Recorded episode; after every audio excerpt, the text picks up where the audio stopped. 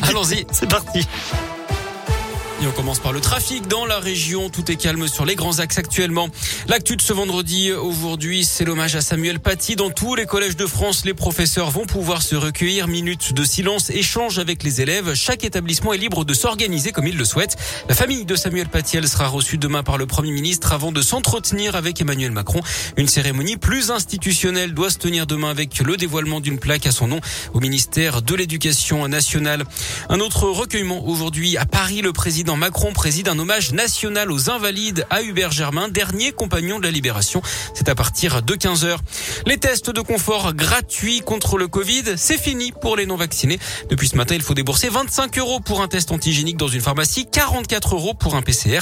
Les tests, on le rappelle, hein, restent pris en charge pour les personnes vaccinées, les mineurs, les cas contacts identifiés par l'assurance maladie, mais aussi pour les non-vaccinés qui ont des symptômes et qui présentent une ordonnance de leur médecin.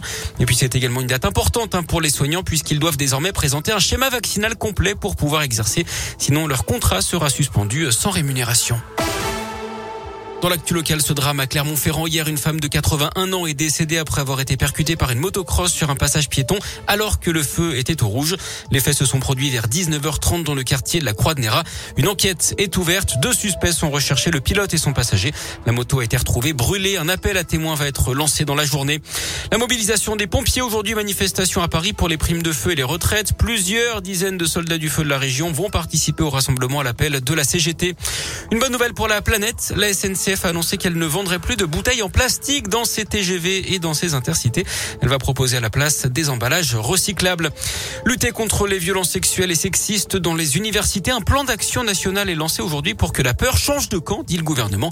7 millions d'euros sur 5 ans ont été débloqués pour que des associations viennent recueillir la parole des victimes et des témoins.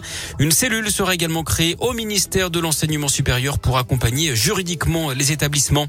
Un géant du fast-food dans le viseur de L214, l'association lyonnaise de défense des animaux qui s'en prend à Burger King. Elle lance une campagne aujourd'hui pour dénoncer ce qu'elle appelle le roi de la cruauté. En cause l'approvisionnement auprès d'élevage de poulets intensifs hein, qui ne respectent pas les critères de base du bien-être animal. Des dizaines de mobilisations sont prévues ces deux prochains jours devant les restaurants du pays pour sensibiliser les consommateurs et tenter de faire plier euh, la célèbre chaîne de fast-food. L'actu dans la Loire, c'est le lancement de la fête du livre aujourd'hui à Saint-Etienne. Ça va durer jusqu'à dimanche.